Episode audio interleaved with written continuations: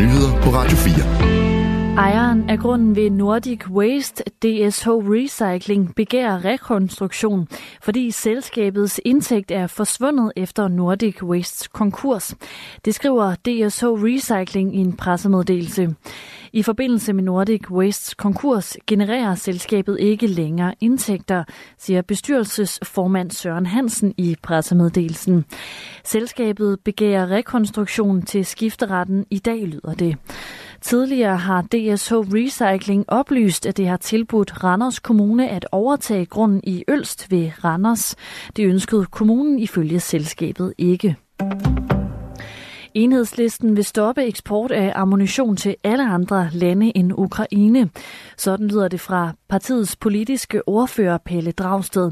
Han vil stille kravet over for udenrigsminister Lars Løkke Rasmussen og spørge, om han er klar til at støtte en europæisk aftale om et øjeblikkeligt eksportforbud for europæiske våbenproducenter. Vi står i en situation, hvor Ukraine er ekstremt presset øh, i krigen, og det er det blandt andet, fordi de mangler øh, ammunition, øh, raketter, øh, granater til at kunne forsvare sig mod de russiske besættelsesstyrker.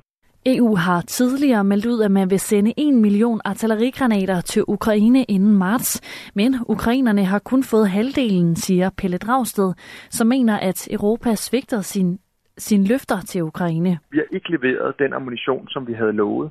Og det er en af årsagerne til, at Ukraine er så hårdt presset, som de er nu. Ungarn og Sverige vil indgå en aftale om forsvarsindustri. Sådan siger Ungarns premierminister Viktor Orbán, inden den svenske statsminister Ulf Kristersson senere i dag besøger Budapest, det skriver nyhedsbureauet TT.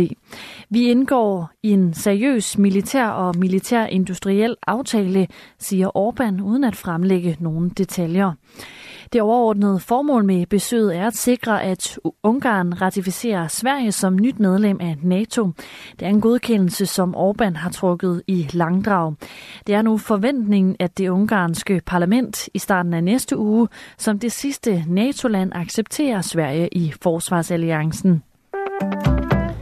Stress og angst fylder særligt hos de ukrainske børn, som henvender sig på den ukrainsksprogede børnetelefon. Siden linjen blev oprettet i april 2022, har der været i alt 870 henvendelser. Det viser en ny opgørelse for børns vilkår. Samtalerne tegner et bekymrende billede, siger direktør Rasmus Kjeldal.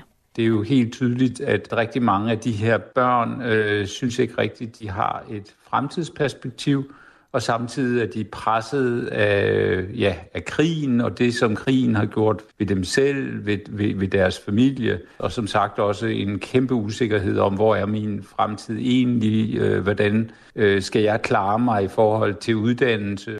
Over en femtedel af henvendelserne til den ukrainsksprogede børnetelefon skyldes angst.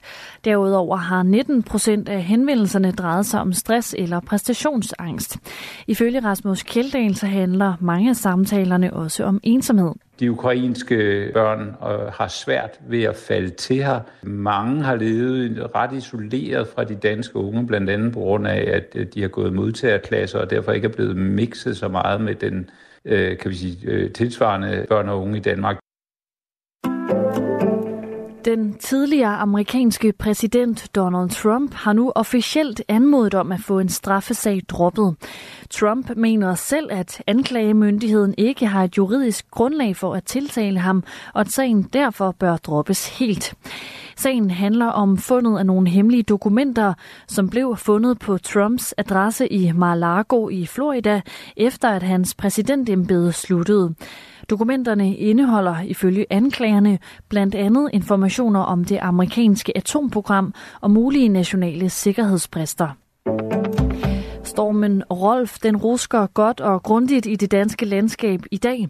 Ved Stenhøj i Vendsyssel er der blevet målt et vindstød på 37,6 meter i sekundet.